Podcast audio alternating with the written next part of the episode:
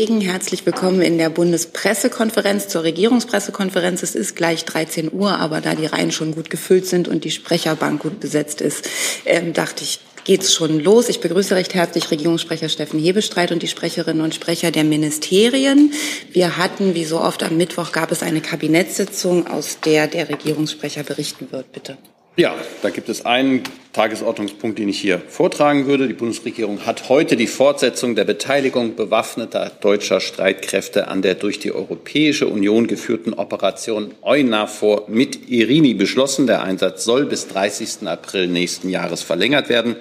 Insgesamt können weiterhin bis zu 300 Soldatinnen und Soldaten eingesetzt werden. Unverändert ist das Mittelmeer von besonderer Bedeutung für die Sicherheit Deutschlands und der Europäischen Union. Die Situation in Libyen ist dabei weiterhin bestimmt von politischer Fragmentierung und einem ja, stockenden Friedensprozess. Hauptaufgabe der Operation ist die Umsetzung des Waffenembargos der Vereinten Nationen gegen Libyen.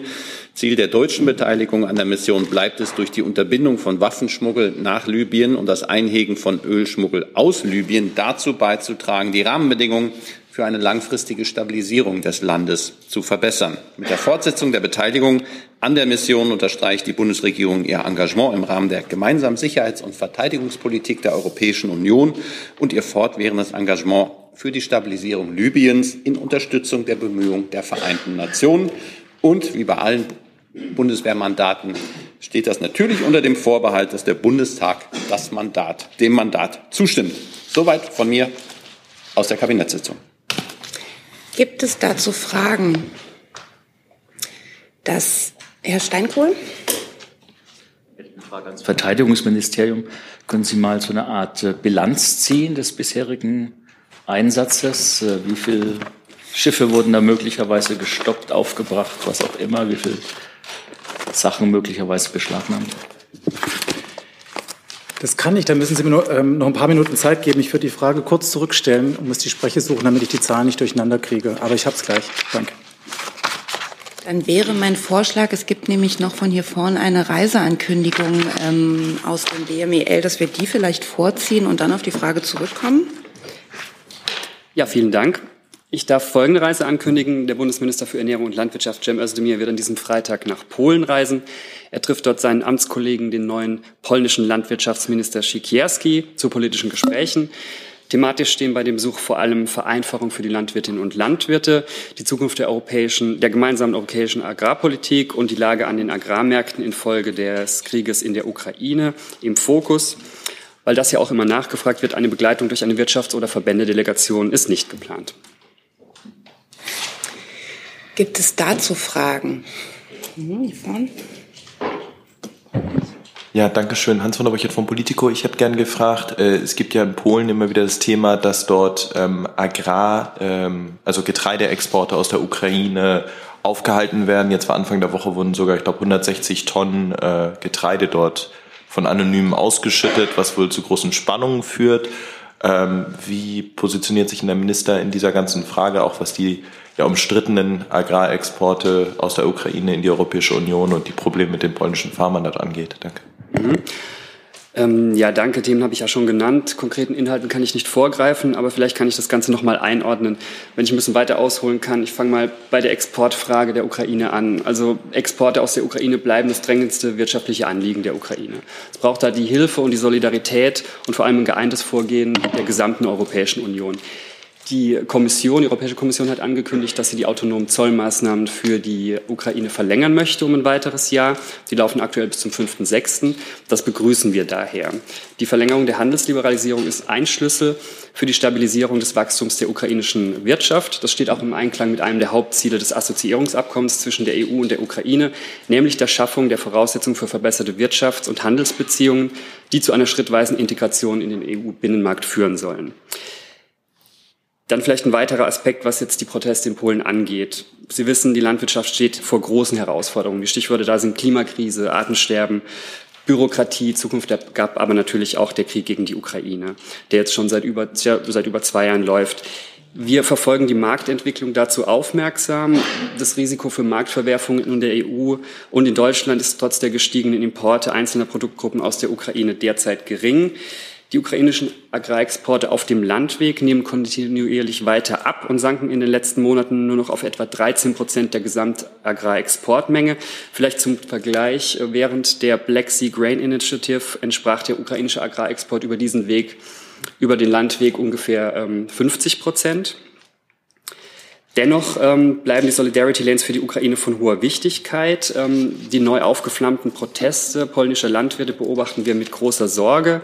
Sie haben die medienwirksame Vernichtung von Getreide angesprochen. Da kann ich nur sagen, da werden wertvolle Nahrungs Nahrungsmittel vernichtet. In Zeiten steigender Ernährungsunsicherheit in vielen Teilen der Welt ist es aus unserer Sicht nicht hinnehmbar, um die eigene politische Botschaft durchzusetzen. Herr Rinke. Ja, direkt da anschließend eine Frage. Es gab Berichte in den letzten Wochen, dass die russischen Getreideimporte in die EU zugenommen haben. Die sind ja nicht mit Embargo belegt.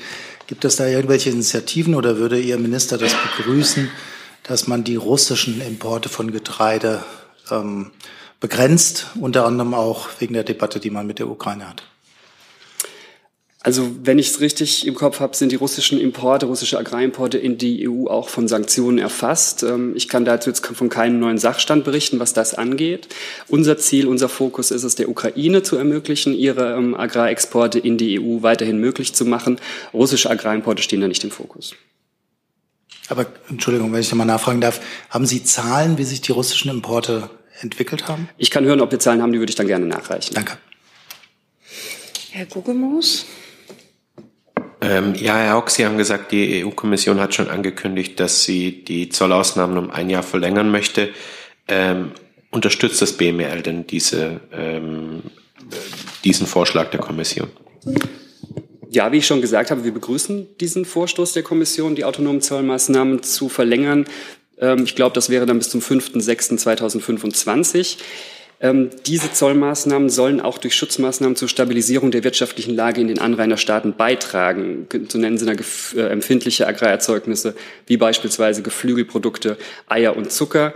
Ich will ganz klar sagen an der Stelle, ähm, unilaterale Maßnahmen sind äh, weder mit der solidarischen Haltung gegenüber der Ukraine noch mit dem Ziel der Ernährungssicherheit äh, vereinbar. Ähm, vielleicht, um die nächste Frage zu antizipieren, die EU-Kommission hat ja auch mehrere Hilfspakete geschnürt, um die Lage in den Agrarmärkten auf den Anrainerstaaten finanziell abzufedern. Da wurden aus der Agrarreserve zwei Hilfspakete finanziert.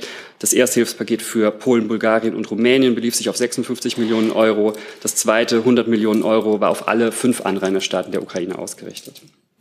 Ich würde gerne noch einmal ergänzen, dass wir in der EU geschlossen hinter der Ukraine stehen und dass Polen zu den stärksten politischen Unterstützern der Ukraine gehört. Und deshalb ist es wichtig, dass die Blockaden an der ukrainischen Grenze jetzt schnell aufgelöst werden, damit wieder dringend benötigte Güter von der Ukraine nach Polen gelangen können und von dort weiter in die Europäische Union und darüber hinaus, aber auch in die andere Richtung eben dringend benötigte Güter in die Ukraine. Es ist jetzt an Polen und der Ukraine hier eine Einigung herbeizuführen. Dazu ist ja auch eine ukrainische Delegation an die Grenze gereist, um ähm, mit der polnischen Seite darüber zu sprechen. Und ich möchte auch nochmal das unterstützen, was der Kollege aus dem ähm, Landwirtschaftsministerium gerade erläutert hat.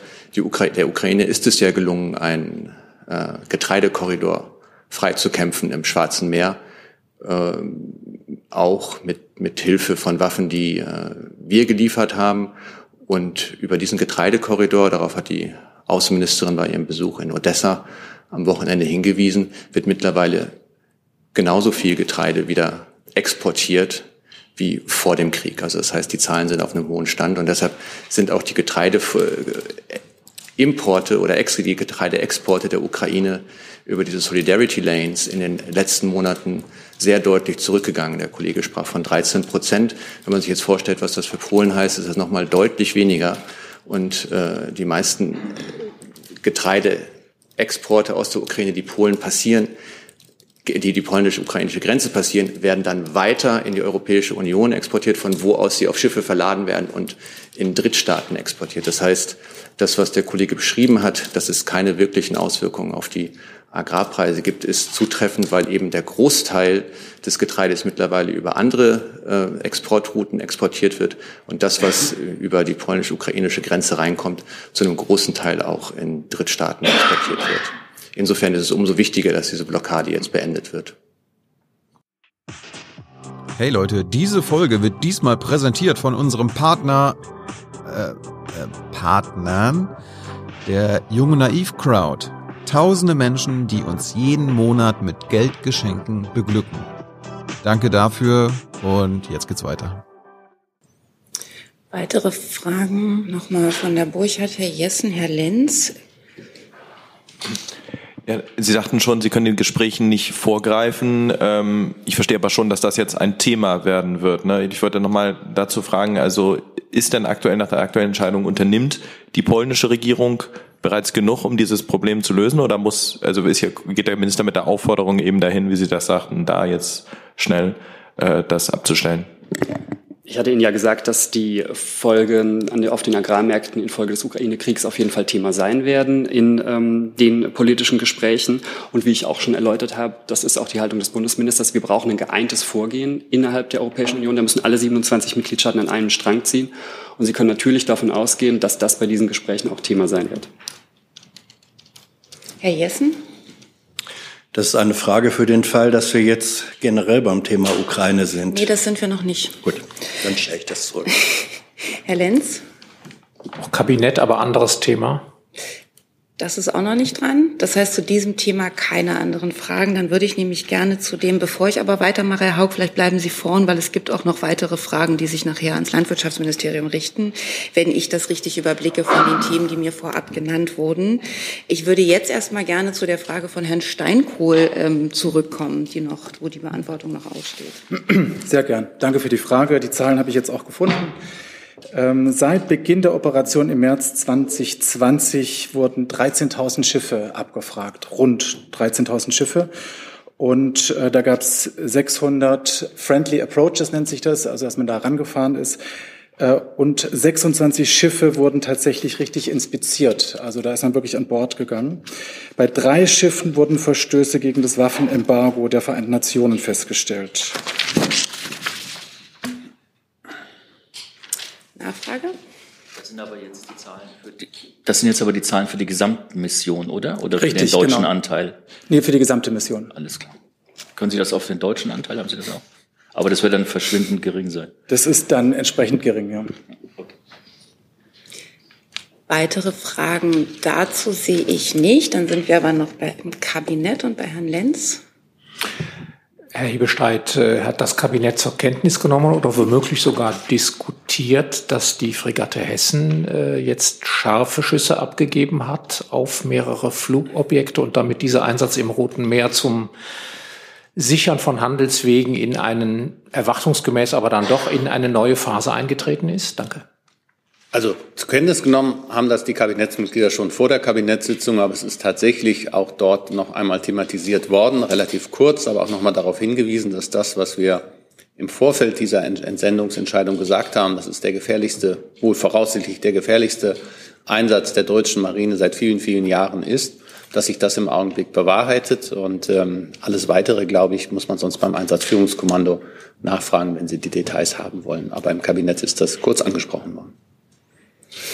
Damit sind wir bei einem Thema, was mir auch andere Kollegen genannt hatten. Herr Wurzel, dazu noch eine Frage? Ja, Frage an Herrn Stempfle. Könnten Sie vielleicht erklären, was genau äh, passiert? Ah, hier, hier bin ich. Was genau äh, passiert ist? Also wurde die Fregatte Hessen beschossen oder wurde ein Frachtschiff beschossen oder war eine Drohne aus ähm, Jemen unterwegs nach Israel? Also vielleicht könnten Sie das ein bisschen erklären. Ähm, ich kann versuchen, da ein bisschen was zu, zu sagen. Also grundsätzlich ähm, reden wir von gestern Abend. Ähm, da wurden in der Tat äh, zwei Drohnen nacheinander ähm, registriert. Und ähm, die wurden, es war ungefähr so 8 Uhr äh, abends unserer Zeit, ähm, wurden erfasst als unbemannte Drohnen und dann ähm, erfolgreich bekämpft, also im Abstand von 20 Minuten. Ähm, die ähm, wurden durch das Radarsystem erkannt ähm, und hatten eine unterschiedliche Entfernung. Äh, deswegen gab es auch zwei unterschiedliche äh, Waffen, die da zum Einsatz kamen. Bei der ersten unbemannten Drohne war es das Bordgeschütz. Ähm, da wurde die Drohne mit einer 76 Millimeter Patrone ähm, sozusagen erfolgreich bekämpft. Und 20 Minuten später ähm, wurde dann die zweite Drohne mit einem Nahbereichs- und Verteidigungssystem bekämpft mit dem Namen RAM. So viel kann ich sagen. Und Nachfrage nochmal, wo waren die Drohnen hingerichtet? Kann man das rekonstruieren? Oder macht man sich darüber Gedanken? Das ist jetzt quasi, ähm, wir würden ja so weit gehen, wie wir können, wenn es darum geht, über solche Dinge zu berichten, aber irgendwann wird es dann ähm, so detailliert, dass wir das entweder dem EFK, dem Einsatzführungskommando überlassen oder es vielleicht auch nicht sagen, weil es eine operative Sicherheit ist. Also ich von meiner Seite aus würde es gerne dabei belassen.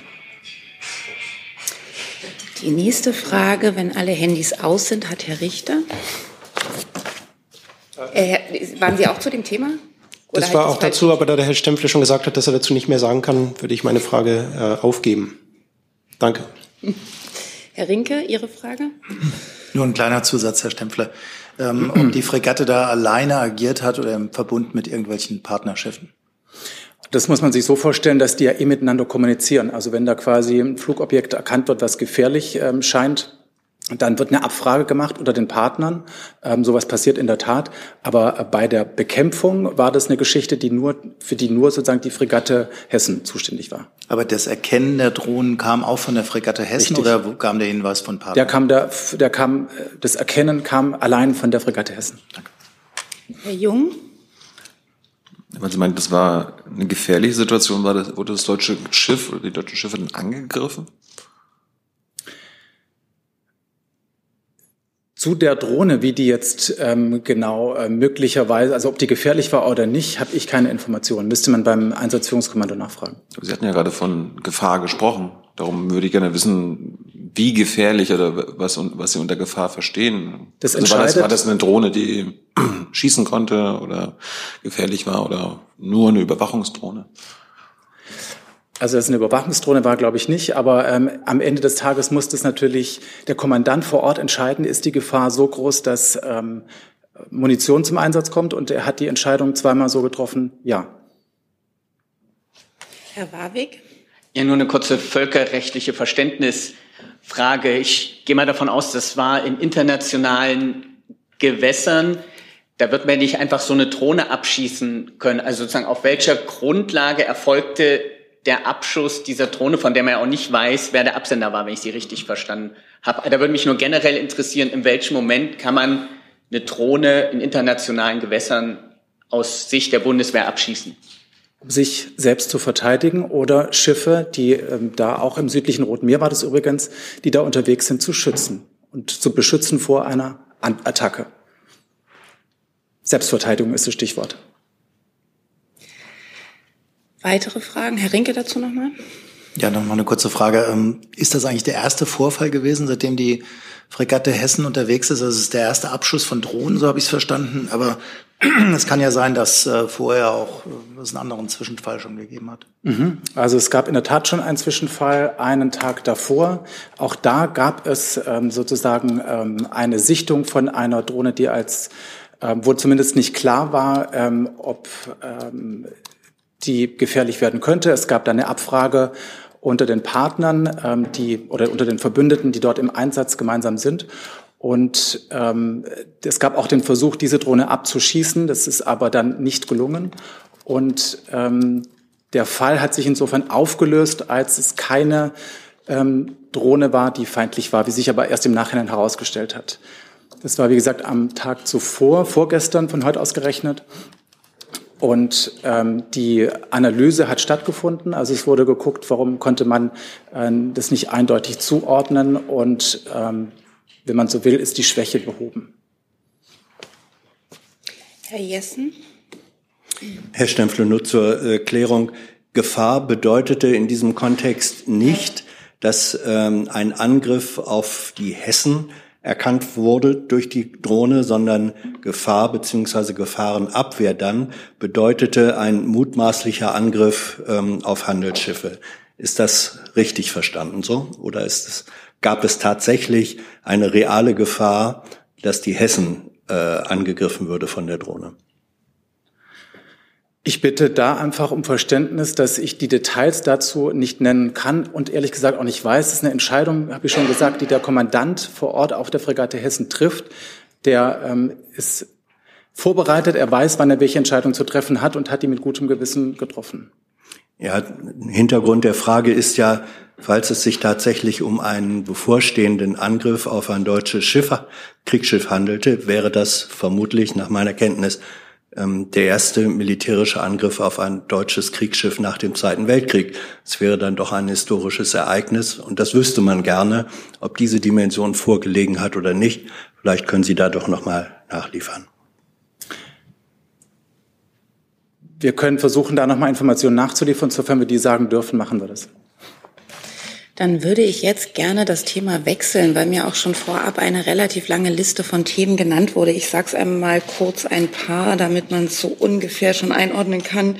Ähm, äh, von vielen Kollegen wurde mir das Thema Ukraine genannt. Dann geht es um die Gespräche mit Aserbaidschan und Armenien, um das Werbeverbot für Süßigkeiten unter anderem. Und wir beginnen mit dem Themenkomplex Ukraine. Und zwar beginnt Herr Thurau. Ja, also indirekt vielleicht ein bisschen zur, zur Ukraine. Herr Hebestreit, äh, äh, wie würden Sie dann jetzt nach diesen ja manchmal ein bisschen widersprüchlichen, irritierenden Äußerungen, Macron schließt Soldaten, westliche Soldaten in der Ukraine nicht mehr aus. Wie würden Sie dann jetzt sagen, wie das deutsch-französische Verhältnis gerade bestellt ist, vor allen Dingen in der Frage einer wirklich gemeinsamen Politik gegenüber dem, was in der Ukraine und in Russland geschieht? Lassen Sie mich da vielleicht zwei Sätze vorwegschicken und dann komme ich konkret auf Ihre Frage ähm, zur Genese. Es hat am Montag auf Einladung des französischen Präsidenten eine Konferenz in Paris gegeben mit 21 Staats- und Regierungschefs, unter anderem auch mit dem Bundeskanzler, der die Frage umtrieb. Diese Konferenz hatte das Thema, wie man mehr Unterstützung für die Ukraine organisieren kann. Ähm, das war zweigeteilt. Im ersten Teil ging es um mehr von dem, was bisher schon gemacht wird. Und in einem zweiten Teil äh, zum Abendessen ging es um die Frage, ob man qualitativ noch anderes tun möchte. Und ähm, daraus hat sich eine ganze Menge an Gemeinsamkeiten ergeben, dass man, ähm, was die Cyberabwehr, was die Unterstützung für Moldawien angeht, was ähm, auch nochmal den Getreideexport, der hier auch schon eine Rolle spielte, über die, das Schwarze Meer angeht, aber auch insbesondere die Organisation weiterer Waffenlieferungen und auch Artillerie Munition. Ähm, da herrschte große Einhelligkeit und alle Staats- und Regierungschefs, die vor Ort waren, mit zwei Ausnahmen, weil auch die Länder Österreich und Irland dabei sind, die traditionell neutral sind in solchen Fragen, haben sich äh, mitgenommen, dass sie alle nochmal gucken, wie sie da weiter vorangehen können. Im zweiten Teil ging es auch um die Frage, ob man qualitativ etwas anderes tun sollte. Der französische Präsident hat dann ähm, wie ja auch auf der Pressekonferenz danach zu erfahren war, seinen Vorschlag gemacht, ob man auch mal über andere Bodentruppen oder ähnliches nachdenken müsste und hat allerdings, ähm, der Bundeskanzler hat dann relativ bald auch gesprochen, hat diesen Vorschlag für nicht besonders zielführend bezeichnet und ähm, im weiteren Verlauf des Abends hat sich niemand der dort Anwesenden hinter den französischen Vorschlag versammelt und so ging man auseinander im festen. Einvernehmen, dass das, was ich eben vorgetragen hat, das ist, was diese Unterstützerinnen und Unterstützer äh, der Ukraine jetzt anstreben. So. Und insofern gibt es da eine Sachfrage, in der es unterschiedliche Positionen gibt zwischen Deutschland, Frankreich oder andersrum zwischen Frankreich, Deutschland und dem Rest der dort Versammelten. Das ist völlig in Ordnung. Solche Fragen muss man miteinander klären. Und der Bundeskanzler hat ja gestern auch nochmal sehr deutlich gemacht, seine Position, was auch die Position ist der, wenn ich im Moment das so überschaue, der überwiegenden Zahl derer, die dort versammelt waren. So, und das ähm, hat aber jetzt keine Auswirkungen, oder das war Ihre Frage auf das deutsch-französische Verhältnis, sondern da sind die Positionen klar und in einer Sachfrage unterschiedlich. Und trotzdem bleibt es dabei, und das haben auch äh, beide Seiten und auch alle dort Anwesenden ja äh, massiv äh, geteilt, dass wir die Ukraine unterstützen. Deutschland ist in Europa der stärkste Unterstützer, nicht nur finanziell, sondern auch militärisch. Ähm, für die Ukraine und hat seit Jahresbeginn ja auch seine europäischen Freundinnen und Freunde gebeten, aufgefordert, ähm, insgesamt, dass wir alle mehr tun, um eben das, was jetzt gebraucht wird für die Ukraine, und da steht an vorderster äh, Stelle die Artilleriemunition, dass wir das ermöglichen, noch mehr äh, in die Ukraine zu schicken, um ähm, auch dort der Ukraine zu ermöglichen, sich gegen den russischen Angriffskrieg zu wehren. So. Und das sind die Punkte. Und der eine Punkt ist ein, eine Position, die Frankreich markiert hat. Und ähm, wir und viele andere haben eine andere markiert. Aber das ist dann nicht weiter dramatisch. Herr Warwick? Ähm, Ist, okay, egal, weil ich hatte eine Frage, aber gut, gehört auch zur Ukraine. Ähm, Herr Stempfle, wenn man mit äh, aktiven sowie ehemaligen Bundeswehrangehörigen spricht, dann erklären die ziemlich unisono, dass Taurus eigentlich nicht ohne direkte Beteiligung von Bundeswehrsoldaten bedient werden kann. Insbesondere wird verwiesen auf das Geländereferenz-Navigationssystem. Verteidigungspolitische Vertreter der Ampel, vor allem in Grün und Gelb, wiederum erklären und negieren das und sagen, das sei durchaus möglich. Könnten Sie da mal ein bisschen Klarheit schaffen und erklären, ob Taurus tatsächlich ohne direkte Beteiligung von Bundeswehrsoldaten durch die Ukraine vollumfänglich nutzbar wäre? Danke für die Frage und ich muss Sie leider enttäuschen. Wie Waffen zum Einsatz kommen, werde ich hier ganz bestimmt nicht beschreiben.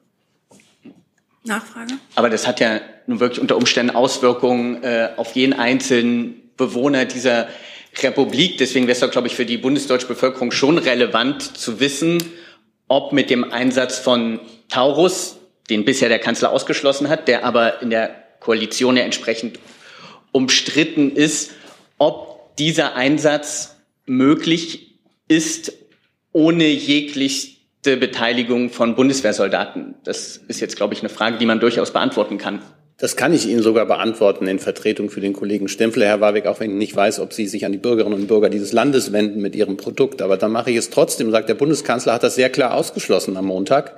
Und insofern herrscht da Klarheit an der, an der Stelle. Und ähm, alles weitere Fragen, die sich hypothetisch stellen mögen, braucht es keine Antwort.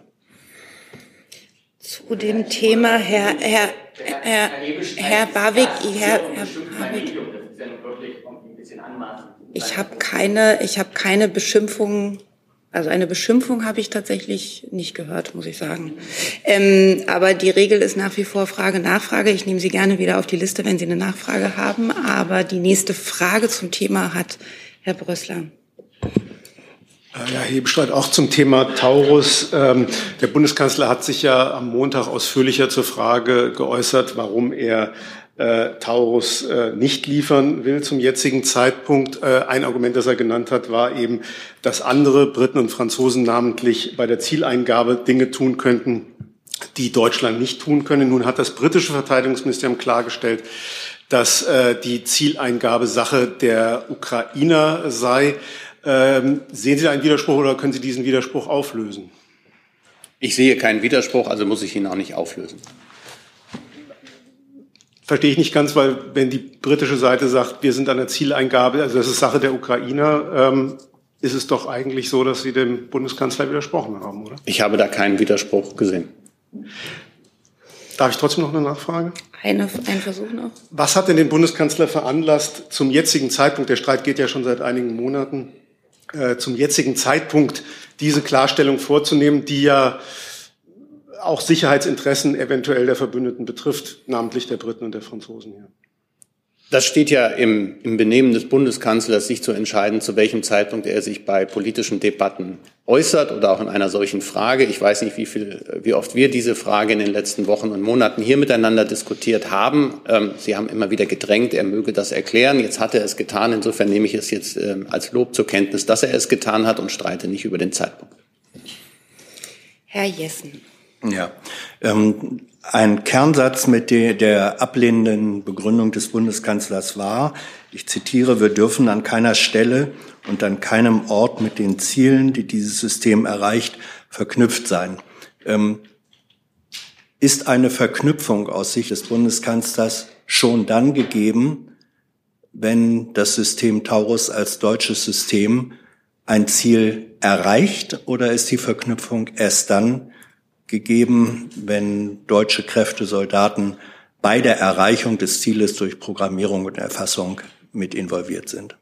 Herr Jessen, ähm, ich würde Ihnen jetzt gerne genau das sagen, was ich Herrn Barwick schon geantwortet hat. Das wäre jetzt eine hypothetische Frage. Der Bundeskanzler hat, wie Herr Brössler das ja eben auch sehr genau zitiert hat, erklärt, dass es zum jetzigen Zeitpunkt keine Lieferung geben wird und hat die Gründe, die ihn dafür darum, dazu bewegt haben, dargelegt. Und ähm, das ist jetzt Fakt und darum geht es. Und insofern brauche ich die Hypothese und das Abklopfen und was wäre, wenn oder so gar nicht weiter beantworten, weil es ist ja geklärt.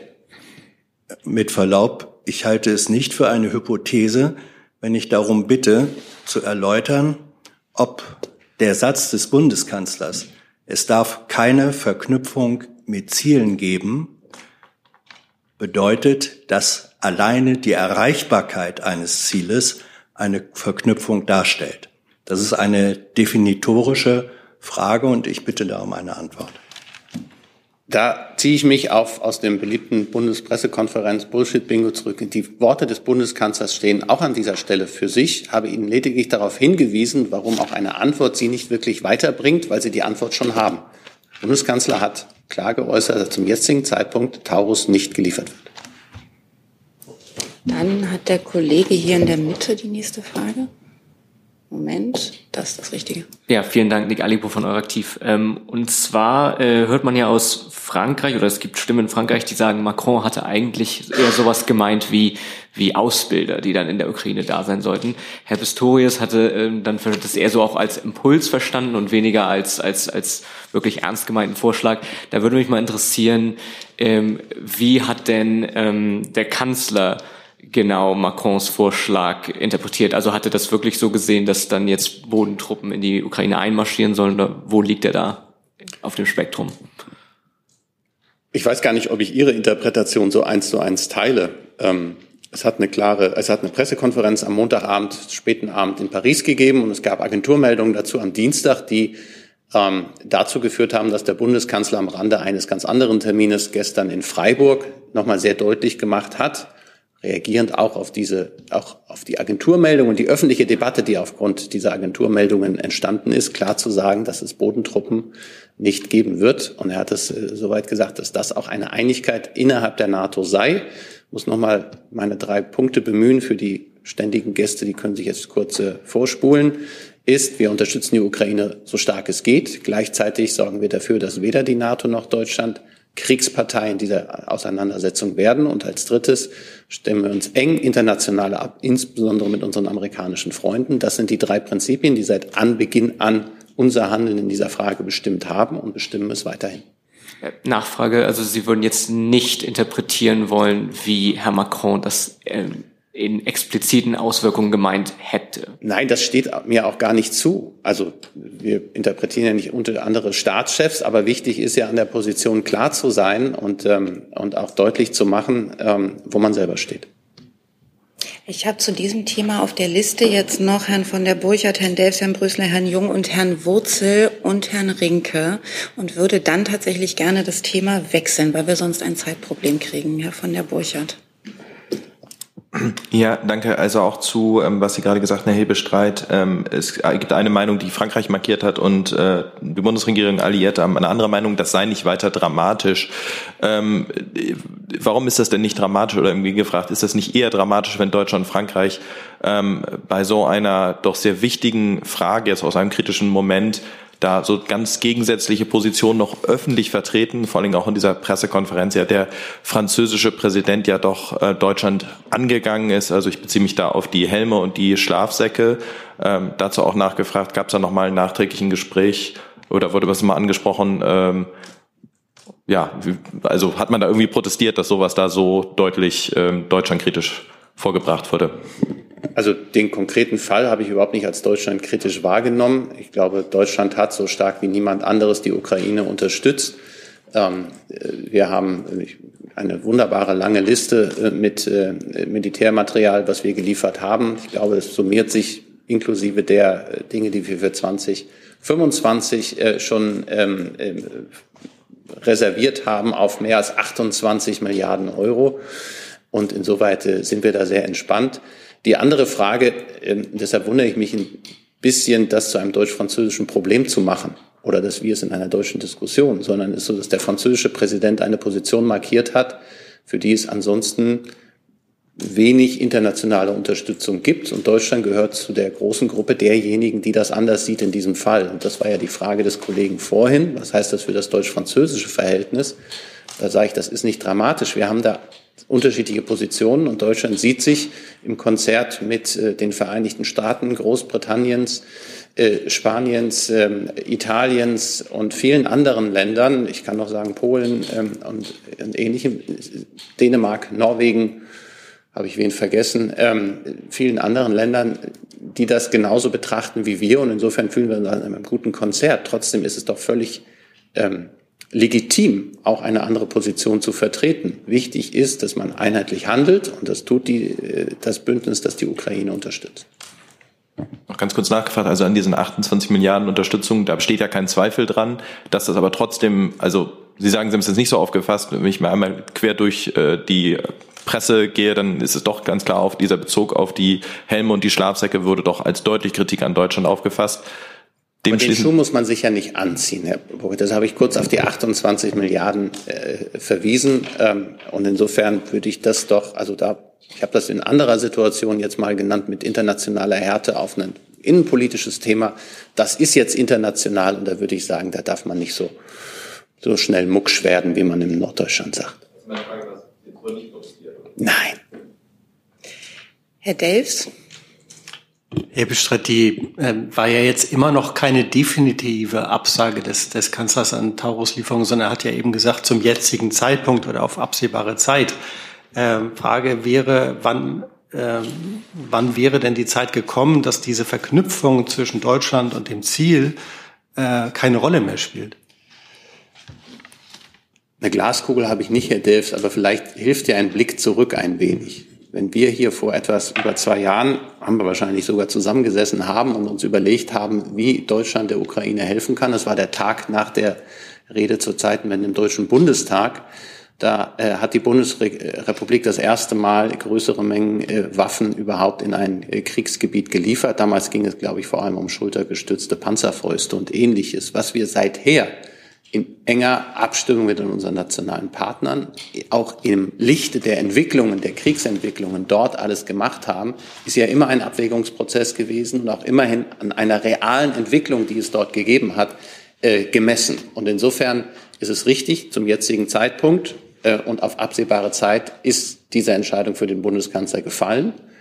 Und wenn sich die Situation in einer Art und Weise verändert, dass man all die Gründe, die man hat, um gewisse Entscheidungen im Augenblick nicht zu treffen, anders beurteilen würde, dann wäre der Moment gekommen. Aber das kann ich nicht hypothetisch im Vorhinein definieren.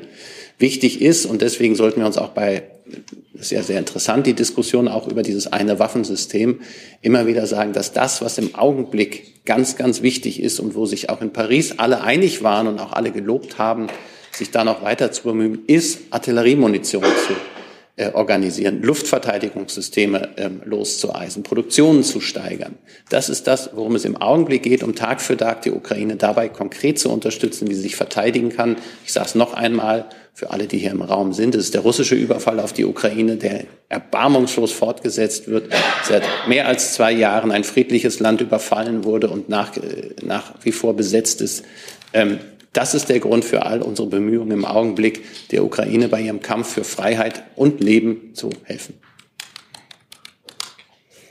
Herr Brüssler. Ja, Herr Fischer und Herr Stempfle, ähm, in den Begründungen, die der Bundeskanzler genannt hat, sind ja Dinge enthalten, die rechtliche und völkerrechtliche Fragen betreffen. Also die Frage, wo eventuell eine Kriegsbeteiligung verstanden werden kann oder äh, eventuell ein Mandat des Bundestages notwendig sein könnte. Macht sich denn die Außenministerin und macht sich der Verteidigungsminister die Überlegungen und die Argumentation des Bundeskanzlers in, äh, in dieser Hinsicht zu eigen?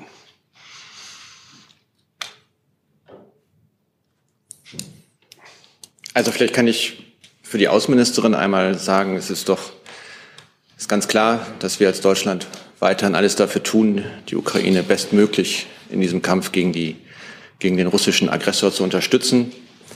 Deswegen haben wir unsere bilaterale Hilfe zusätzlich auch zu der europäischen Unterstützung maximal ausgebaut, politisch, wirtschaftlich, humanitär und auch mit Waffen.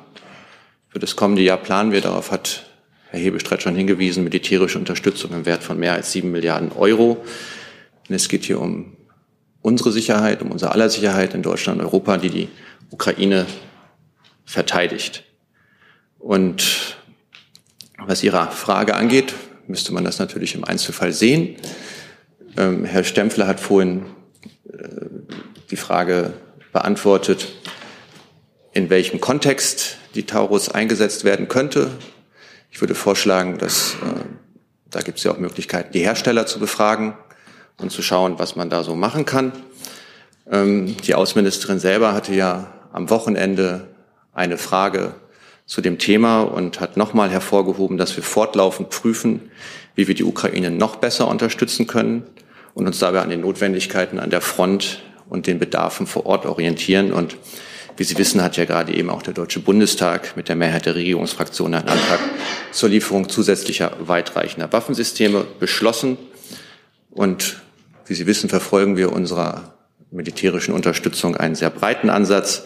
Und der Schwerpunkt lag bislang vor allen Dingen oder liegt unter anderem auf der Luftverteidigung.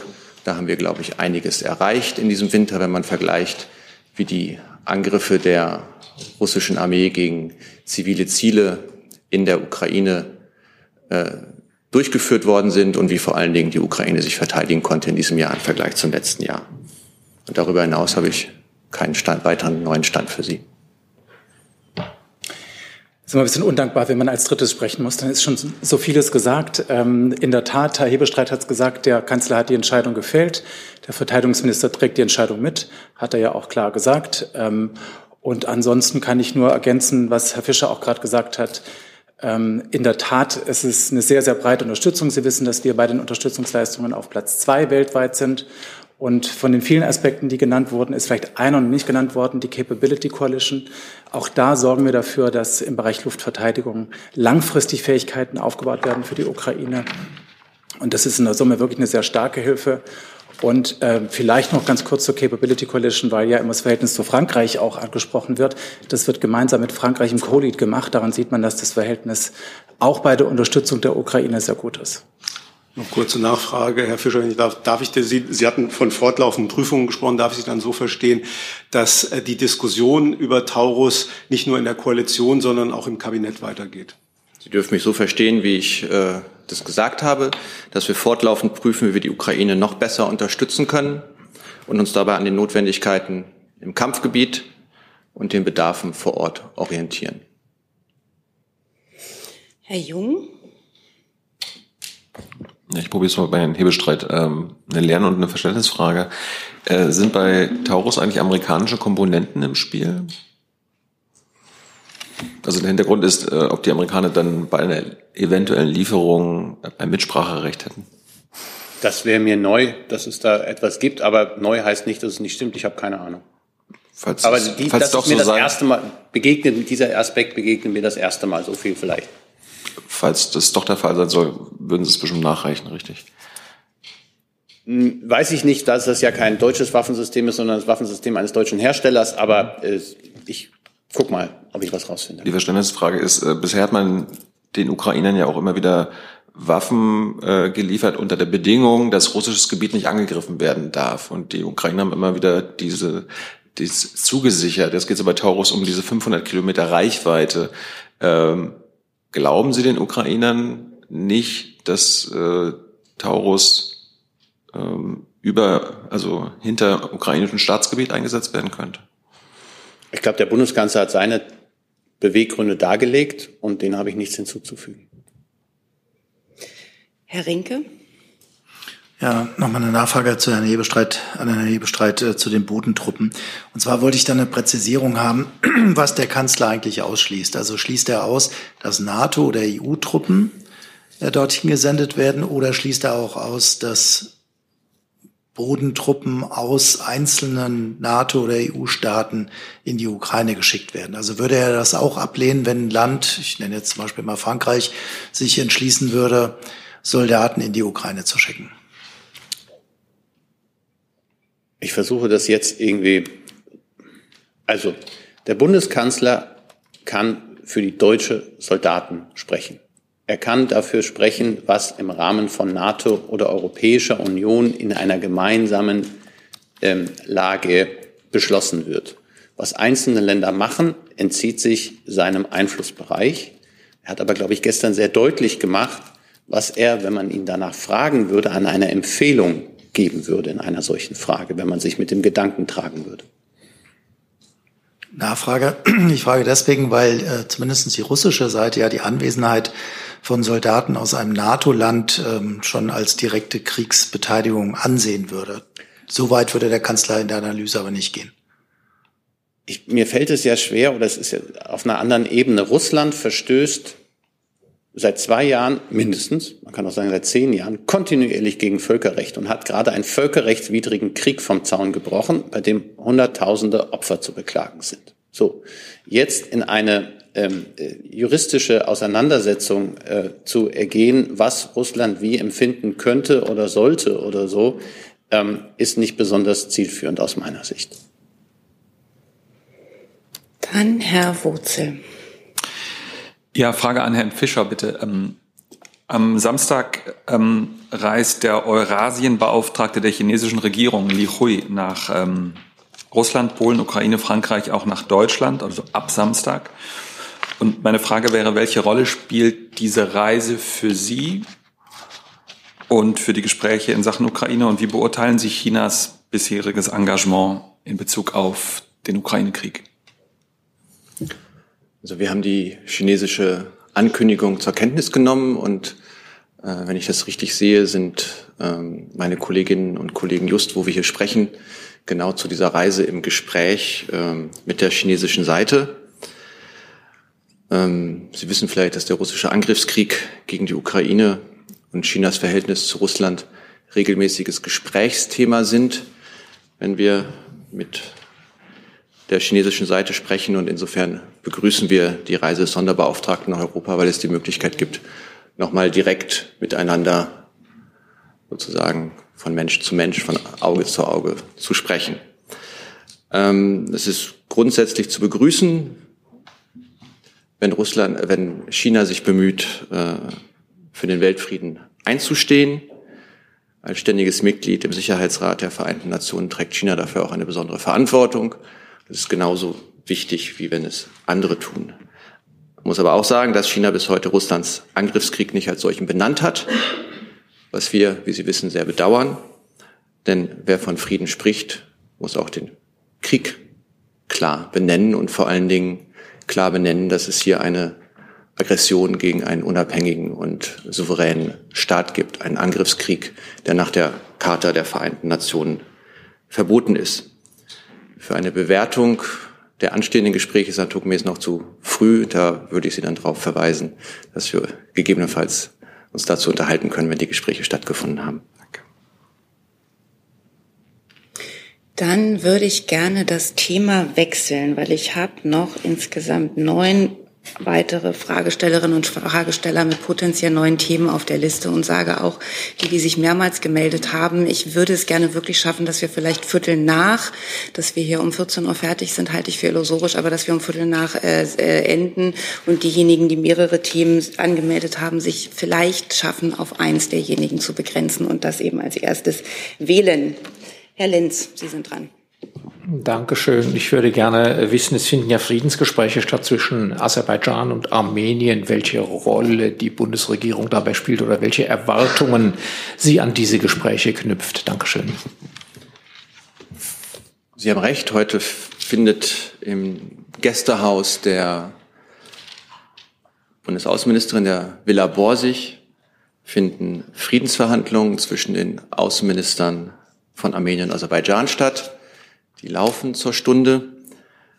Ähm, vielleicht ein wenig zur Einordnung. Dem Treffen geht ein trilaterales Gespräch von Bundeskanzler Scholz am Rande der Münchner Sicherheitskonferenz mit dem Ministerpräsidenten Armeniens und dem Präsidenten Aserbaidschans voraus, sowie eine Reise von Außenministerin Baerbock nach Armenien und Aserbaidschan Anfang November 2023. Anlass, anlässlich derer die Außenministerin für eine verhandelte, umfassende Friedenslösung geworben hat. Wie Sie wissen, setzen wir uns dafür ein, dass die offenen Fragen zwischen Armenien und Aserbaidschan auf friedlichem Weg und ohne Anwendung von Gewalt gelöst werden. Und dafür ist ein zügiger Abschluss von Friedensverhandlungen zwischen den beiden Ländern natürlich wichtig und zentral. Und Deutschland und auch Europa stehen bereit, dies nach Kräften zu unterstützen, auch durch die Bemühungen des Präsidenten des Europäischen Rates, Charles Michel. In diesen Rahmen ordnet sich das ein. Außenministerin Baerbock trifft im Rahmen der Verhandlungen sozusagen as we speak beide Außenminister. jeweils zu bilateralen Gesprächen und zudem ist ein trilaterales Gespräch geplant. Und die Außenministerin wird zu Beginn dieses trilateralen Gesprächs ein presseöffentliches Auftaktstatement abgeben.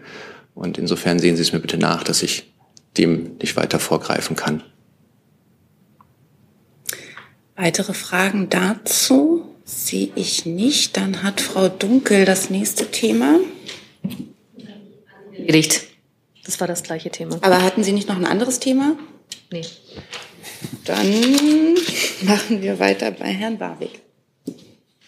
Ähm, Bundesjustizminister Buschmann hat diese Woche erklärt, dass die Berlinale schweren Schaden genommen hätte, weil man nicht entsprechend dem Antisemitismus widersprochen hätte. Jetzt gab es bei der Preisverleihung den Kommentar von einem US-Filmschaffenden mit Verweis auf die Genozidgefahr in Gaza. Ein jüdisch-israelischer Filmschaffender verwies auf den Apartheidscharakter Israels aus seiner Perspektive und ein palästinensischer Filmschaffender hat den Aufruf, keine Waffen nach Israel zu liefern. Ähm, vor diesem Hintergrund würde mich interessieren, welche dieser skizzierten Darlegungen der Kulturschaffenden auf der Berlinale entspricht denn im Verständnis von Herrn Buschmann seinem Vorwurf des Antisemitismus?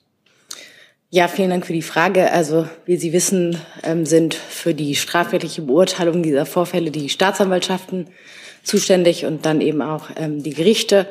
Ähm, Herr Buschmann hat sich ja auch gegenüber der Presse im Allgemeinfall und generell dazu geäußert, wann eben solche Parolen wie die, die Sie angesprochen haben, eventuell strafbar ähm, sein könnten. Ich kann das gerne nochmal ähm, wiederholen. Also generell hat er gesagt, dass unser Strafrecht gut aufgestellt ist, um eben mit solchen antisemitischen Äußerungen oder auch ähm, dem Abspruch des Existenzrechts Israel gut umzugehen. Ähm, die Verwendung der Parole Free Palestine from the World to the Sea kann etwa als Billigung der im Rahmen der Angriffe der Hamas im Oktober 2023 in Israel begannen Tötungsdelikte verstanden werden.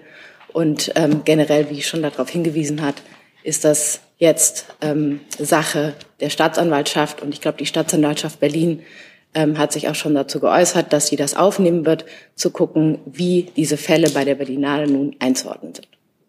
Gut, ich hatte ja nach den konkreten Belegen gefragt, aber ähm, Herr Hebestreit, wie bewertet es denn der Kanzler, dass ein Minister seiner Regierung Kulturschaffende aus den USA, Israel und den besetzten palästinensischen Gebieten, dass er deren Kritik am israelischen Vorgehen gleichsetzt mit Antisemitismus? Sieht er da nicht die Gefahr, dass man diese Kritik mit der Gleichsetzung diffamiert und gleichzeitig den wirklich real existierenden Antisemitismus relativiert? Bundeskanzler sieht den Kampf gegen Antisemitismus in Deutschland als ein ganz, wichtige, ein, ein ganz wichtiges Anliegen. Und wir haben nach dem 7. Oktober in Deutschland eine heftige Debatte auch darüber noch gehabt und auch ähm, haben auch äh, Entscheidungen getroffen, wie es zum Beispiel diese Parole, die eben die Kollegin vom Justizministerium auch schon genannt hat, dass sie strafrechtlich relevant ist. Jetzt zum konkreten Fall, das sind Äußerungen des Ministers, die stehen für sich. Darüber habe ich auch mit dem Bundeskanzler nicht, nicht äh, zu sprechen gehabt und habe auch nicht darüber gesprochen. Das ist auch meines Erachtens ein Urteil des politischen des, des Politikers Buschmann gewesen an dieser Stelle. Das Strafrechtliche müssen die dafür zuständigen Behörden tun und das werden sie auch prüfen und im Hand dessen, was die Prüfung erbringt, wird es dann auch ein Ergebnis geben. Frau Jeckels dazu?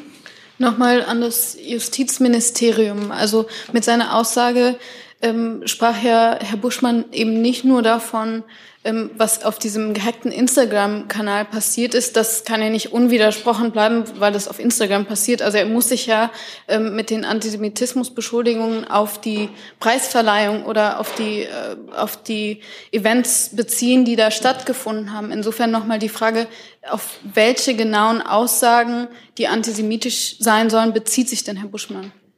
Ich glaube, ich habe hier klar zu erkennen gegeben, dass Herr Buschmann sich nicht auf die einzelnen Vorfälle, auf die konkreten Vorfälle bei der Berlinale bezogen hat. Ähm, ich habe darauf hingewiesen, dass das nicht die Aufgabe ist von Herrn Buschmann, das einzuschätzen. Das ist die Aufgabe der Staatsanwaltschaft. Das ist vielleicht später die Aufgabe der Gerichte. Herr Buschmann hat sich diese Woche und auch davor schon des Öfteren dazu geäußert, dass unser Strafrecht gut aufgestellt ist, um diese antisemitischen ähm, Vorfälle zu ahnden ähm, und hat sich dazu geäußert, welche ähm, strafrechtlichen Paragraphen dort möglicherweise in Frage kommen. Nochmal, er hat sich dazu generell geäußert und hat keine Einschätzung der Vorfälle auf der Biennale gegeben. Dann nochmal die Nachfrage, worauf bezieht er sich denn, wenn er sagt, es blieb zu viel unwidersprochen? Also inwiefern hätte denn irgendjemand auf diesen gehackten Instagram-Kanal reagieren und damit widersprechen können, wenn es nur darum ging?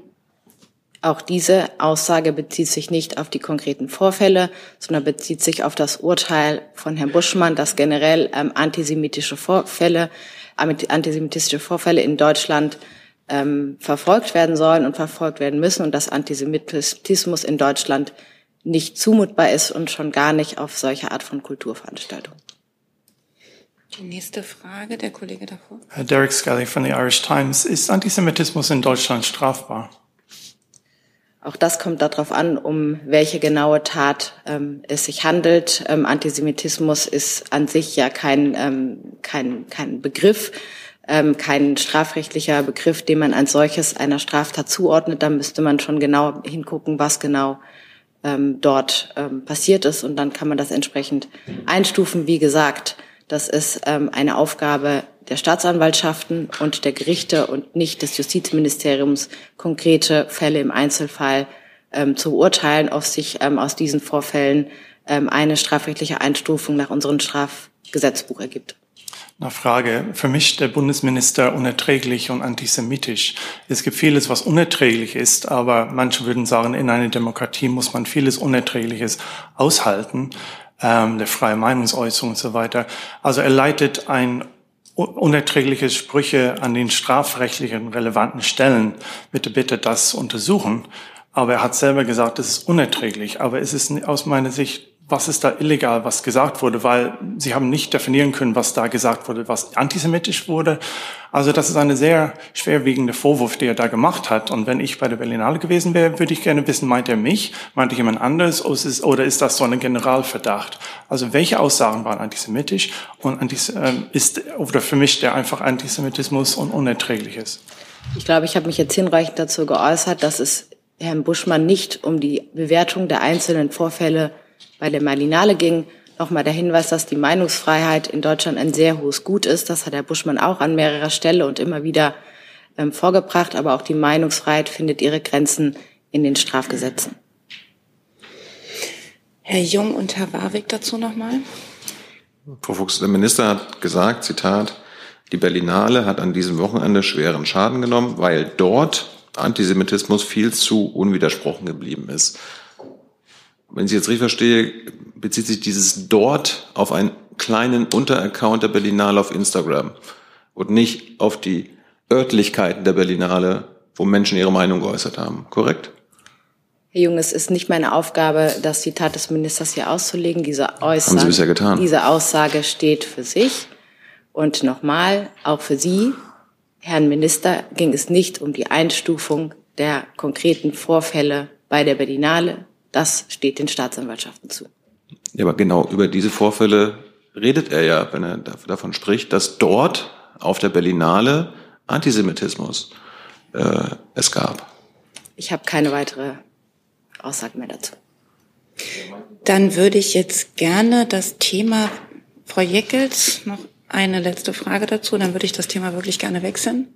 Danke. Die Kulturstaatsministerin Claudia Roth sagte, der Abend der Preisverleihung sei von tiefem Israel-Hass geprägt. Auch da ist die Frage, worauf bezieht sich diese, diese Aussage genau? Und dann ähm, ließ sie auch noch verkünden, dass sie eben nicht dem, dem palästinensischen äh, Journalisten äh, geklatscht, für den applaudiert hat, sondern für den, nur für den israelischen. Ähm, welches Problem sieht denn Claudia Roth mit den Aussagen des palästinensischen äh, Journalisten, dass sie dann explizit ein Statement rausgibt, dass sie nur für den israelischen geklatscht hätte? Ich glaube, für die ähm, Bundesbeauftragte für Kultur und Medien bin ich formal zuständig. Das muss ich nachreichen. Da habe ich keinen, die war heute nicht im Kabinett, weil sie auf einer Dienstreise ist. Und insofern müsste ich mich da erst schlau machen. Das kann ich nicht aus der Hand geben. Das wäre nett, wenn Sie das nachreichen können. Dann wechseln wir das Thema und das hat Herr Fehlewald, das Neue. Ähm, wie sich herausstellt, das geht um, um die äh, RAF-Terroristin äh, Frau Klette. Es hat sich herausgestellt, dass bereits im Spätherbst letzten Jahres äh, ein Podcast des RBB die Dame ausfindig gemacht hat mit Hilfe von Bellingcat und KI-Technik, ähm, dem Fotos im, Inter im Netz äh, verglichen wurden mit den Verhandlungsfotos. Äh, hat das BKA diese Möglichkeit nicht? Und wenn nein, warum nicht? Also alle Fragen in diesem Zusammenhang ähm, kann ich, ähm, da kann ich nur verweisen äh, an die niedersächsischen ähm, Behörden beziehungsweise an den Generalbundesanwalt, weil da die Hoheit äh, über die Verfahren liegt. Ich soll beim LKA Niedersachsen über die Fähigkeiten des BKA nachfragen? Das habe ich nicht gesagt. Was haben Sie dann gesagt? Ich habe gesagt, dass äh, Fragen in diesem Zusammenhang äh, der Festnahmen ähm, an äh, das LKA bzw. den GBA zu richten sind. Dann danke ich. Dazu Herr Jung. Aber Herr ich finde das trotzdem eine berechtigte Frage, wenn es hier darum geht, dass ein öffentlich-rechtliches Medium in einem Podcast äh, über diese Frau schon berichtet hat, es klar war, wo sie lebt und so weiter und die Ministerin dann aber jetzt gestern von einem Zitat, großen Erfolg der Polizei und Ermittlungsbehörden spricht. Also was ist da der Erfolg jetzt? Dass Sie den Podcast gehört haben?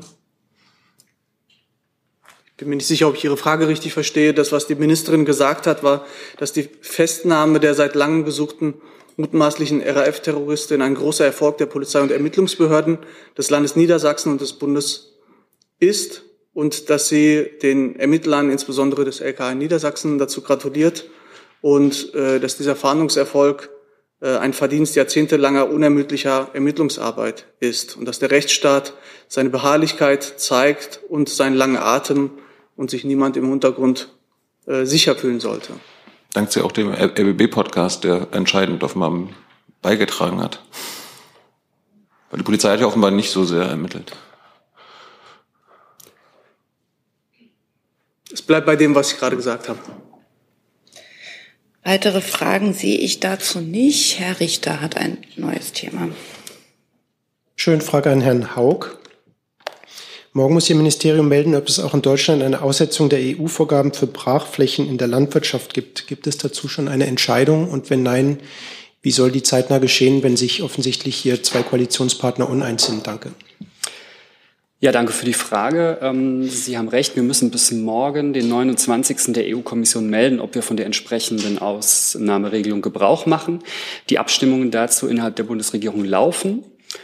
Und ähm, Zieldatum ist für uns morgen der 29. Und bis dahin bitte ich um Verständnis, dass ich aus den Verhandlungen nicht berichten kann, beziehungsweise den Gesprächen nicht äh, vorweggreifen kann. Nachfrage, wann ist die Deadline morgen genau? Mitternacht dann oder? 23.59 Uhr und 59 Sekunden sozusagen. Also es gibt ein Portal der EU-Kommission, da muss ähm, notifiziert werden beziehungsweise angegeben, ob man von der Ausnahmeregelung Gebrauch macht oder nicht. Und das schließt um Punkt 0 Uhr. Danke. Herr Steinkohl? Äh, wieder das Falsche. Ich treffe es heute Die Nachfrage. Und gehen Sie davon aus, dass Sie bis dahin auch eine gemeinsame Antwort innerhalb der Bundesregierung finden und das rechtzeitig an Brüssel melden? Ich bin zuversichtlich. Weitere Fragen dazu sehe ich nicht. Ich würde jetzt noch mal gerne meine Liste sagen, weil es haben sich jetzt sehr viele auch zu anderen Themen ähm, gemeldet und ich hoffe, dass sich damit die angemeldeten Themen vielleicht erledigt haben. Die, die bislang kaum oder wenig zum Zuge kamen mit neuen Themen, sind bei mir Herr Rinke, Herr Guggemoos und Frau Jeckels. Herr Guggemoos hat sich erledigt und aus der letzten Reihe kommt natürlich Protest. Ähm, gut, nehme ich auf. Jetzt ist erstmal Herr Rinke dran. Ja, eine kurze Frage, nachher hätte ich noch ein anderes Thema. Äh, eine Frage an Herrn Hebestreit. Eine Frage an Herrn Hebestreit äh, zum Thema Rentenerhöhung. Der Ökonom Raffelhüschen hat heute vorgeschlagen, dass man die Rentenerhöhung im Sommer aussetzen sollte. Ich hätte ganz gerne gewusst, ob sich die Bundesregierung diesen Vorschlag anschließt.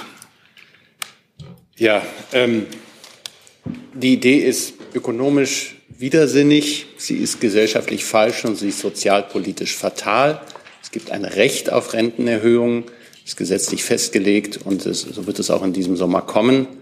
Und ähm, der Bundeskanzler hat diesen Vorschlag als ein Beleg dafür ähm, bewertet, wie weit die Lebenswelt eines Herrn Professors mit den Lebenswirklichkeiten von 20 Millionen Rentnerinnen und Rentnern nicht in Einklang zu bringen ist. Also in der jetzigen Situation ähm, bei den Rentnern und Rentnern zu sparen, während wir im Augenblick äh, angesichts der gestiegenen Preise, der Inflation, der Energiepreise jetzt auch gerade eine große Kauf, Kaufzurückhaltung in Deutschland erleben, ähm, wäre auch ökonomisch ähm, mehr als widersinnig. Und insofern ähm, lehnen wir einen solchen Vorschlag ab. Weitere Fragen dazu sehe ich nicht. Dann aktualisiere ich die Liste und sage, wir haben jetzt noch Fragen von Frau Jeckels, Herrn Jung, Herrn Jessen und Herrn Rinke. Und dabei bewenden wir es dann heute. Bitte, Frau Jeckels. Ich hätte eine Frage, wie sich denn die Lieferung der Waffen nach Israel entwickelt hat, also das Volumen. Ähm, Im vierten äh, Quartal 2023 hat sich ja die Zahl der Waffenlieferungen verzehnfacht. Ähm, gibt es da aktuelle Zahlen äh, seit Januar? Ich habe da keine aktuellen Zahlen vorliegen. Wir veröffentlichen ja die Zahlen quartalsweise und mhm. werden die dann zum Ende des Quartals ähm, wieder veröffentlichen. Ähm, monatsscharfe Zahlen veröffentlichen wir nicht. Vorher können Sie auch keine äh, Zahlen nennen? Ich habe die nicht vorliegen. Wie gesagt, die werden dann wieder zum Ende des Quartals veröffentlicht. Okay. Auch dazu sehe ich keine weiteren Fragen. Herr Jung? Ja, Thema Gaza. Äh, Herr Fischer, ähm, die UNRWA hat gesagt, dass seit dem Urteil äh, des Internationalen Gerichtshofs 50 Prozent weniger Hilfslieferungen angekommen sind. Dabei war das Urteil ja äh, eindeutig, dass es zu deutlich mehr kommen muss. Äh, ich glaube, der Monat ist jetzt auch rum. Äh, also Israel hat ja vier Wochen Zeit, das umzusetzen. Äh, wie beurteilen Sie die Nichtumsetzung des IGA-Urteils? Also, was ich sagen kann, ist, dass Israel laut Medienberichten am Montag den Bericht vorgelegt hat, also fristgerecht. Dieser Bericht ist nicht öffentlich. Das entspricht im Übrigen der laufenden Praxis des äh, Internationalen Gerichtshofs bei Verfahren oder auch bei Gerichtsverfahren im Allgemeinen. Ähm, und es ist am Internationalen Gerichtshof, der das jetzt wahrscheinlich auch tut, diesen Bericht auszuwerten und daraus dann seine Schlüsse zu ziehen. Im Übrigen gilt aber natürlich für uns, dass wir uns unermüdlich dafür einsetzen, mehr humanitäre Hilfe nach Gaza reinzu, reinzubekommen und wir unermüdlich daran arbeiten, dass es zu einer Feuerpause kommt, die ähm, es ermöglicht, die noch verbliebenen Geiseln der Hamas freizubekommen und gleichzeitig die humanitäre Lage der Bevölkerung in Gaza zu verbessern. Ich hatte jetzt aber jetzt ja nicht nach dem Bericht Israels gefragt, sondern nach seinen völkerrechtlichen Verpflichtungen. Sie hatten ja auch mal wieder darauf hingewiesen, dass das IGH-Urteil bindlich ist und dass sie da auf Israel einwirken. Und hat Israel die Pflicht, deutlich mehr Hilfslieferungen im Vergleich zu Januar hineinzulassen. UNRWA und auch andere UN-Stellen sowie westliche Partner sagen, das Gegenteil passiert. Äh, wie bewerten Sie diesen Bruch der, der IG, des IGH-Beschlusses? Das sind ja Fakten. Ich, ich erläutere Ihnen, glaube ich, einmal, wie, was jetzt passiert. Ähm, der Bericht wird jetzt von einem sogenannten Committee, Committee von, äh, aus drei Richterinnen und Richtern des IGH geprüft. Und äh, dieses Committee kann im Anschluss an die Prüfung weitere Vorschläge zum Vorgehen machen. Und da besteht zum Beispiel die Möglichkeit, dass der IGH weitere Maßnahmen anordnet oder die ergangenen Maßnahmen modifizieren kann. Und ich würde Sie bitten, dass wir darauf warten, weil ich den Bericht äh, Israels nicht kenne, deshalb kann ich ihn auch nicht bewerten. Und die Maßnahmen, die angeordnet wurden, wurden vom IGH angeordnet. Insofern muss auch der IGH beurteilen, ob sie umgesetzt worden sind oder nicht. Aber ich habe Ihnen ja vorhin schon mal die, die Haltung der Bundesregierung klar gemacht, ist, dass wir alles dafür tun müssen, die Bevölkerung in Gaza so gut wie möglich mit humanitärer Hilfe zu versorgen.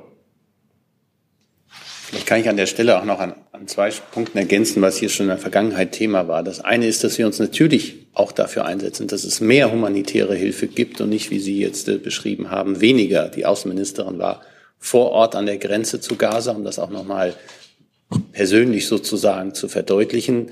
Und in all unseren Gesprächen mit unseren israelischen Partnerinnen und Partnern machen wir das immer wieder deutlich.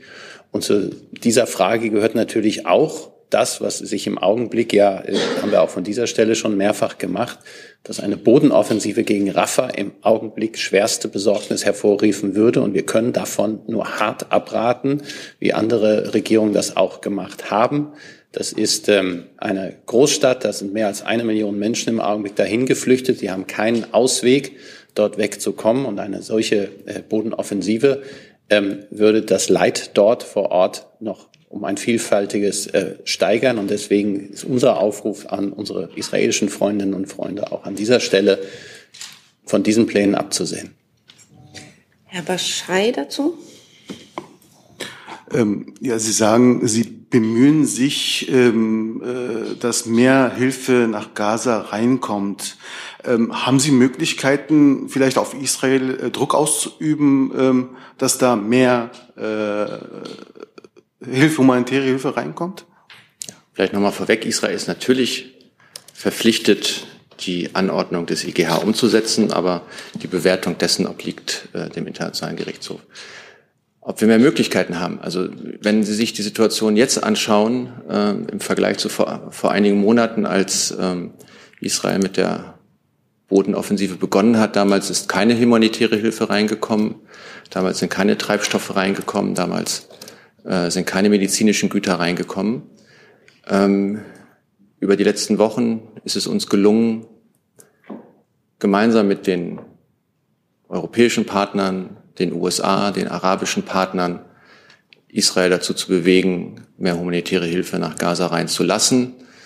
Ähm, das ist nicht in dem Ausmaß erfolgt, den wir uns vorstellen, aber trotzdem sind Grenzübergänge geöffnet worden, zum Beispiel Kerem Shalom.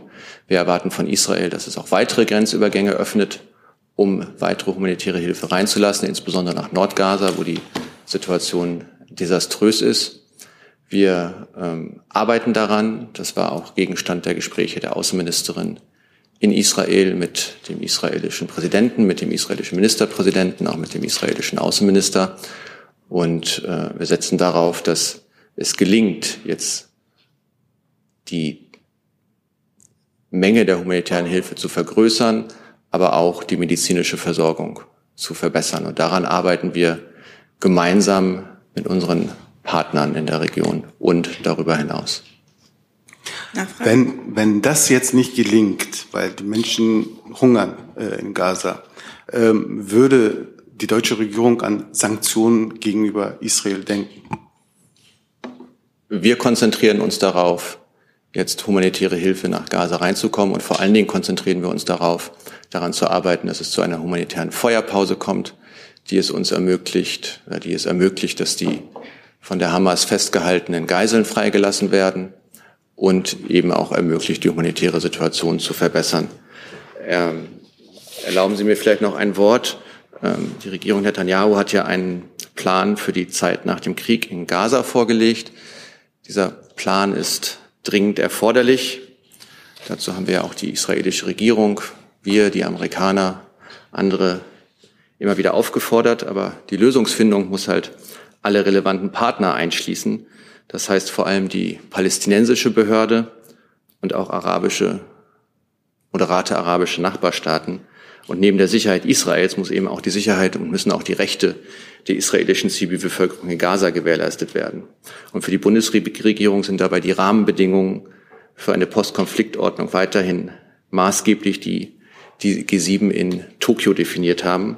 Und an diesem ist für uns auch der Plan von Premierminister Netanyahu zu, zu messen. Hierzu gehört selbstverständlich, dass von Gaza keine Gefahr mehr für Israel ausgehen darf. Aber es gehört eben auch dazu, dass es keine dauerhafte Besatzung oder eine Verkleinerung des Territoriums von Gaza geben darf. Der Plan, den die israelische Regierung, den Premierminister Netanyahu vorgelegt hat, sieht in seiner aktuellen Fassung insbesondere eine zeitlich unbegrenzte Sicherheitskontrolle über das gesamte Gebiet westlich von Jordanien, einschließlich des Gazastreifens vor, das heißt auch über das gesamte Westjordanland inklusive der A-Gebiete und lehnt eine Zwei-Staaten-Lösung ausdrücklich ab. Im Falle seiner Umsetzung, darauf möchte ich hier noch einmal klar hinweisen, wäre der Plan nicht nur nicht mit den G7-Leitlinien vereinbar, sondern er verstieße mit Blick auf das Westjordanland auch gegen die Vereinbarungen des Osloer Abkommens. Für uns steht fest, langfristige Sicherheit für Israel kann, es, kann nur erreicht werden, wenn auch die Sicherheit und Rechte der palästinensischen Zivilbevölkerung gewährleistet werden. Daher setzt sich die Bundesregierung weiterhin gegenüber allen Beteiligten für eine Zwei-Staaten-Lösung ein. Und jeder Plan, der das ignoriert, schafft keinen Frieden. Und ohne einen palästinensischen Staat wird es keinen nachhaltigen Frieden geben. Nicht für Israel, nicht für die Israelis, nicht für die Palästinenser. Frau Jeckels auch dazu. Herr Hebestreit, Sie haben jetzt gerade eben nochmal gesagt, Deutschland bittet Israel darum, ähm, eben keine Bodenoffensive in Rafah zu starten. Der Bundeskanzler hat das bei der Münchner Presse, äh, bei der Münchner Sicherheitskonferenz auch ganz gut nochmal gesagt. Wir bitten Sie darum, wir sagen Ihnen das und wir sprechen das bei jeder Gelegenheit an. Die Frage ist aber, ähm, werden irgendwelche Konsequenzen folgen, wenn sich Israel an diese Bitten der deutschen Bundesregierung nicht hält? Im Augenblick geht es darum, im Gespräch mit unseren israelischen Freundinnen und Freunden genau diesen Punkt immer wieder deutlich zu machen. Und ähm, da wir immer auf die Zuversicht setzen und auf die Vernunft, hoffen wir auch, dass solche Appelle fruchten. Wenn das anders sich ergeben sollte, müssen wir überlegen, wie wir darauf reagieren. Aber es bleibt dabei, dass Deutschland ein enger Freund Israels ist und bleibt und an dieser Stelle auch ähm, seine Verantwortung wahrnimmt. Also verstehe ich das richtig? Sie überlegen äh, zumindest schon mal, was Sie machen, wenn dann Israel nicht Ihren Bitten folgt. Nein, ähm, das ist immer das Schwierige, wenn man, wenn man nicht nichts sagt auf solche Fragen, dann wird die, das bisschen, was man sagt, sofort zu einem großen und in zwei Tagen heißt es dann, sie, die Bundesregierung plant oder macht oder will, sondern erstmal setzen wir im Moment darauf, dass das, was wir, was unsere amerikanischen Freunde und viele andere Regierungen Israel raten, dass das in Israel gehört wird, dass es ankommt. Und das äh, hat äh, Sebastian Fischer eben ja schon im Namen für die Bundesregierung und auch für die Bundesaußenministerin deutlich gemacht. Wir hoffen auf Waffenpausen, auf äh, darauf, dass es äh, ein, äh, ein Austausch von äh, oder oder die, die Freilassung der Geiseln, die seit inzwischen bald sechs Monaten in, äh, in Gefangenschaft im Gazastreifen sind. Da auch nochmal zur Erinnerung: Die Hamas könnte jederzeit diese humanitäre Geste ähm, äh, leisten und die äh, Frauen, Kinder, Männer, die dort seit vielen Monaten in Gefangenschaft sind, freilassen. Ähm, und die Perspektive, auf die wir setzen, ist eine Zwei-Staaten-Lösung. Auch das hat Sebastian Fischer eben nochmal deutlich gemacht. Und ähm, all die Anstrengungen, die wir, die viele unserer Freunde, auch der arabischen Freundinnen und Freunde in der Region äh, unternehmen, setzen genau darauf, dass wir diesen Konflikt perspektivisch entschärfen können. Du sag mal, Kira, ganz unter uns, du bist die Jüngste hier? Ja. Warum arbeitest du hier eigentlich? Na, weil wir das beste Journalismusformat in Deutschland sind und weil hier keine Werbung läuft. Und woher kommt die Kohle für dein Gehalt? Per Banküberweisung oder PayPal von den Leuten, die uns zuschauen oder zu hören. Wie das geht? Seht ihr in der Podcast-Beschreibung. Wir haben die Zeit, die ich angestrebt hatte, inzwischen gerissen. Trotzdem hatte ich Herrn Jessen und Herrn Rinke. Das ist auch bei beiden noch akut. Dann mit der Bitte um kurze Fragen, möglichst kurze Antworten. Zunächst Herr Jessen, zum Schluss Herr Rinke. Frage ans Auswärtige Amt. Am Freitag soll Alexei Nawalny in Moskau beigesetzt werden. Wird der deutsche Botschafter oder ein anderer Vertreter der Bundesregierung an der Trauerfeier und oder der Beisetzung teilnehmen? Das kann ich Ihnen derzeit noch nicht sagen. Werden Sie es uns, äh, wenn es feststeht, auch vorab mitteilen, bitte? Wir werden Ihnen das, das mitteilen, wenn wir es Ihnen mitteilen können. Das setzt ja erstmal voraus, dass die Beerdigung auch so stattfinden kann, wie sich seine Familie das wünscht. Dann weitere Fragen sehe ich dazu nicht. Herr Rinke mit dem letzten Thema für heute. Ja, kurze Frage an Herrn Hebestreit. In der EU ist, oder in Brüssel ist gerade das EU-Lieferkettengesetz gescheitert. Äh, und die Durchsetzung, Deutschland hatte sich ja enthalten, also auch deswegen. Ich hätte ganz gerne gewusst, ob die Bundesregierung jetzt einen neuen Anlauf unternimmt ähm, oder ob Sie sagen, dass dieses Projekt auf europäischer Ebene jetzt ähm, beerdigt werden kann. Also das ist ja wirklich druckfrisch, die Information. Wir haben das ja vor einigen Wochen ja schon mal deutlich gemacht, ähm, dass die Bundesregierung sich enthalten wird und warum sie das tut. Und jetzt muss man erstmal die gute Nachricht ist, es gibt ein Lieferkettengesetz für Deutschland, für deutsche Unternehmen. Das gibt es seit einiger Zeit und das funktioniert gut. Und wie wir jetzt auf diese äh, Scheiter, das Scheitern der, der Richtlinie auf europäischer Ebene reagieren, das müssen wir jetzt erstmal sehen. Jetzt ist es ja auch erstmal so, dass europäische Wahlen anstehen. Ähm, da muss sich eine neue Kommission finden. Die Mehrheiten im EU-Parlament werden sich finden und dann äh, wird man sehen, was dann angegangen wird. Da vermag ich es zum jetzigen Zeitpunkt nicht vorauszusagen. Aber nur um es richtig zu verstehen, vor den Europawahlen passiert jetzt nichts mehr. Da fehlt mir im Augenblick die Fantasie für, ja. Dann sehe ich auch dazu keine weiteren Fragen. Danke für die Disziplin zum Schluss. Ich beende diese Pressekonferenz.